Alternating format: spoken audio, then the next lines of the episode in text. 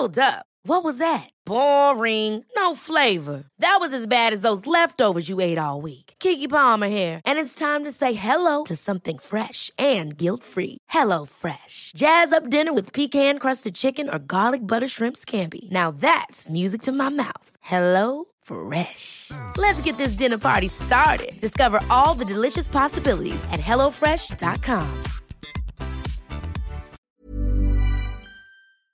Hello and welcome to episode number 50. Can you believe it? Episode number 50 of the Scottish History Podcast. My name is Owen Innes, and this week I'm going to be bringing you something which I promised way back in the very early days of the podcast. This is going to be a comparison episode between William Wallace and Robin Hood. So let's see if I can convince you that the two were almost one and the same.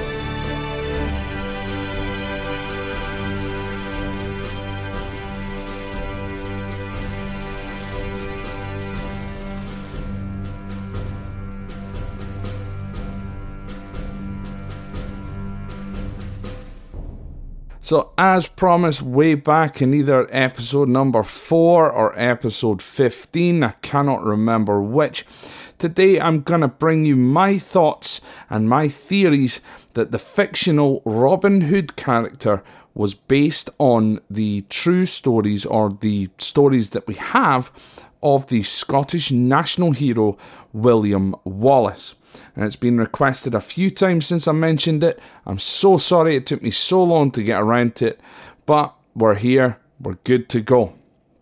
Now, what I do wish to state before I start, I will again repeat that these are just theories and it will most likely never be proved or disproved. It's all really just for good fun. Now, I have been aware of this theory for a number of years. It's one of those that's never really left me in any way. In 2011, a novel writer by the name of Jack Whyte, now that's uh, W H Y T E, uh, explored this theory in his novel called The Forest Laird. Uh, so please check that out if uh, if that's your type of fancy. Uh, so, the first comparison, let's just dive straight in. The first comparison that we can make between the two men stems from Wallace's seal that was used on the so called Lubeck letter. Now, this was a letter sent by Wallace to Lubeck in Germany in 1297, shortly after the Battle of Stirling Bridge.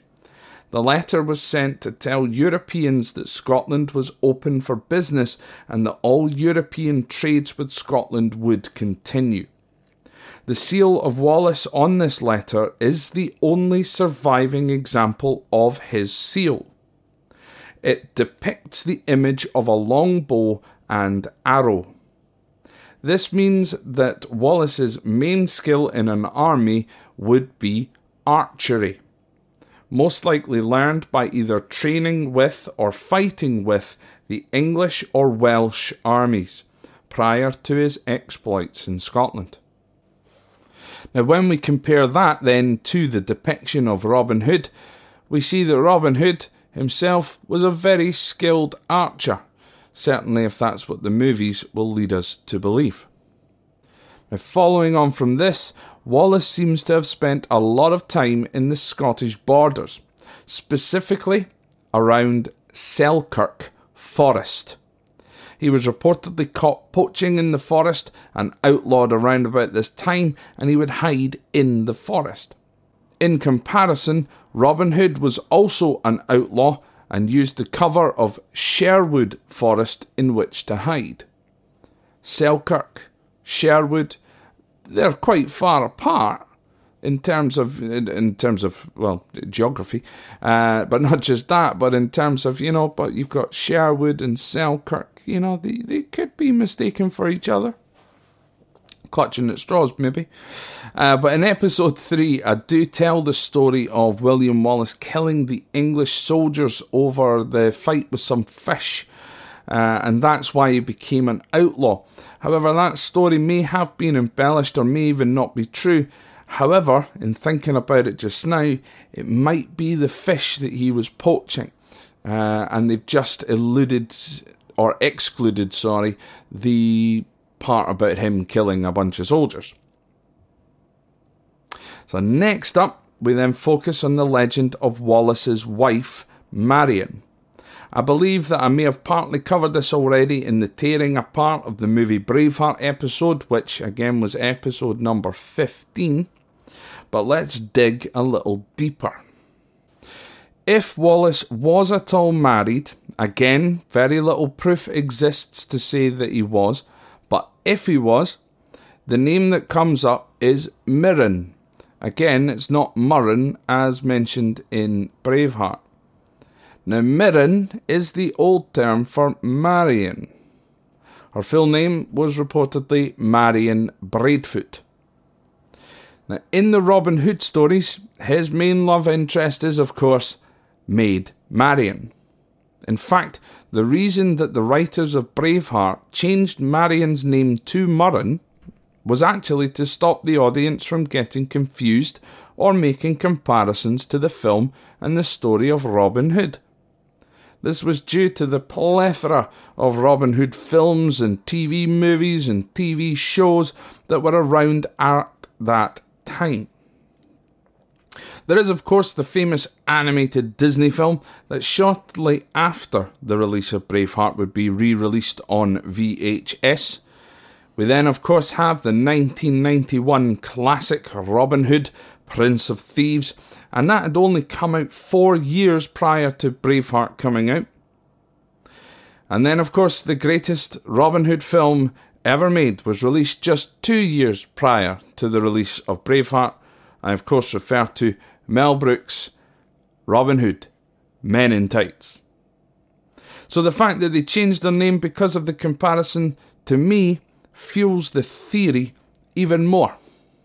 Now, remaining slightly on Marion just for a little bit longer, we know that Wallace killed a man called William Heselrigg. The most common belief of why Wallace would kill Heselrigg is that Heselrigg had kidnapped and murdered Marion, in which then sent Wallace into a revengeful rampage. Now, this account comes from the 15th century work The Wallace by Blind Harry. Again, we mentioned that pretty much a lot of Braveheart was based upon this poem, written well over uh, 150 years after Wallace's death. However, another and importantly earlier account called the Scalacronica, written in 1355 by a man called Thomas Gray, whose father, also called Thomas Gray, was present at the incident where Wallace killed Heselrigg. Now, he indicated that Wallace had shown up to a parliament being held by Heselrigg where a skirmish occurred and a woman, potentially Marion Braidfoot, helped Wallace to escape. But he then came back later and killed a few of Heselrigg's men, including Heselrigg himself, and in this account there is no mention of the woman who helped Wallace being killed. Regardless, the most important part to this particular segment is that William Heselrigg was the Sheriff of Lanark. Robin Hood also had issues with a sheriff himself, the Sheriff of Nottingham. Now, the last and final comparison I can make between William Wallace and Robin Hood is regarding Robin Hood's famous deeds of robbing from the rich and giving to the poor. Now, for Wallace, this can be a little bit subjective, but again, to me, it's very plausible. Again, I might be clutching at straws here ever so slightly, but I'm going to put it forward to you. You let me know what you think. Robin Hood and William Wallace were both landowners. and both had had their lands taken away from them by the Sheriff of Nottingham in Robin Hood's case and Edward I in William Wallace's case. William Wallace and Robin Hood were also both noble men. With Wallace, though, I'm going to spin it ever so slightly by saying that uh, robbing from the rich, it was taking controls of the land that had been taken by Edward. So I'm I'm saying that he is the rich. So William Wallace was robbing these lands back from the rich Edward I and trying to give those lands, uh, but not just the lands, but the country, the freedom, and the independence back to the Scottish people, who we could assume as being the poor. So, once again, let me know what you think. Those are the five comparisons. What we'll do is we'll quickly recap on those comparisons. The first one is that they were both very skilled archers. Number two, they were both outlaws seeking shelters in forests. Again, William Wallace in Selkirk, Robin Hood in Sherwood. Third comparison is that they both apparently had a love interest called Marion. The fourth comparison is they both had major feuds with a sheriff. And number five, they appear to have both robbed from the rich and given back to the poor. So, folks, that's almost about it for this particular week. A little bit of a short episode. However, it is one that I promised ages ago and I finally managed to get round to it. What I do wish to do, however, is I wish to say a massive, massive thank you. And those and this thank you is going to be to those who have supported the Patreon page. Uh, so what I'm going to do is I'm going to thank each and every single one of you for supporting the Patreon page right from the beginning uh, until the most uh, the most recent. Uh, and again, it's just been an absolute whirlwind of a year, um, and especially you know with with the COVID situation and everything like that. For me, I've had you know a great year. I've been able to continue working, and I've also been able to continue putting out these podcasts. And thanks to all of these people, they are keeping this podcast going. Um, in order to pay for the hosting fees, etc., um, in order so that more people can can reach the podcast. Now, again, I do wish to ask you if you just take a moment, just at any point, leave a wee review. But I don't really care about the reviews. Just share it with your friends, you know, with people who you might think would be interested uh, in the podcast. Um, you know, it only takes a couple of seconds to share it. Send your friend a text message, send a letter, a carrier pigeon, smoke signals. Just let them know that the podcast is there. And if they want to listen, then it would be great. So, let's get on to the thank you. So, again, this is going to be from the beginning. So, uh, so thank you to all of these patrons. First of all, we've got Claire Lindsay, John Innes, Robert Bruce, Mackie Latvinen, Christopher Cominato, Charlie Papasino, Alison Heifer. Then we just have Callum. Uh, he's not left his uh, his last name. Um, then we've got Petra B-Girl, um, positive I'm pronouncing that wrong, so I apologise uh, immediately for that. Uh, we then have Doug or Doug Allen, Jill Ovens, Amy Chapman, David Napier, Cara Di Domezio, Sarah Zenagel, again probably pronounced that wrong. Uh, we then, of course, have Dragon Slayer. That's probably one of my favourite ones. Uh, then Wade Corbett, Joanne Short, Lennon Gross, Suan Jaff, or Suan Jaffe, maybe. Kyle Mortara, Dena Kendig, Rod Fellers, Joe Black, Rupert French. Uh, we then just have Joy L, Victoria Hingley, Katie Spooner, I'm guessing that is. Uh, again, you can correct me on that. Eliza Karofsky, Sondra Lee, Ty Easton, Brian Colley, Mark McDonald, Tammy Schumann, Stephen Keith, Fran Dookie. That's a good one too. Uh, Al- Alisa Conti, Kristen Greenfeld, Adam Spencer, Heather Bramer, Wyatt Anderson, James Beattie, Linda Bradley, Corinne Pastor, Mitchell Lowe, Cindy Harris, Norma Young, Michael McIntosh, Trevor Mashmeyer, I hope I've got that one right, and Ed Edens or Ed Edens.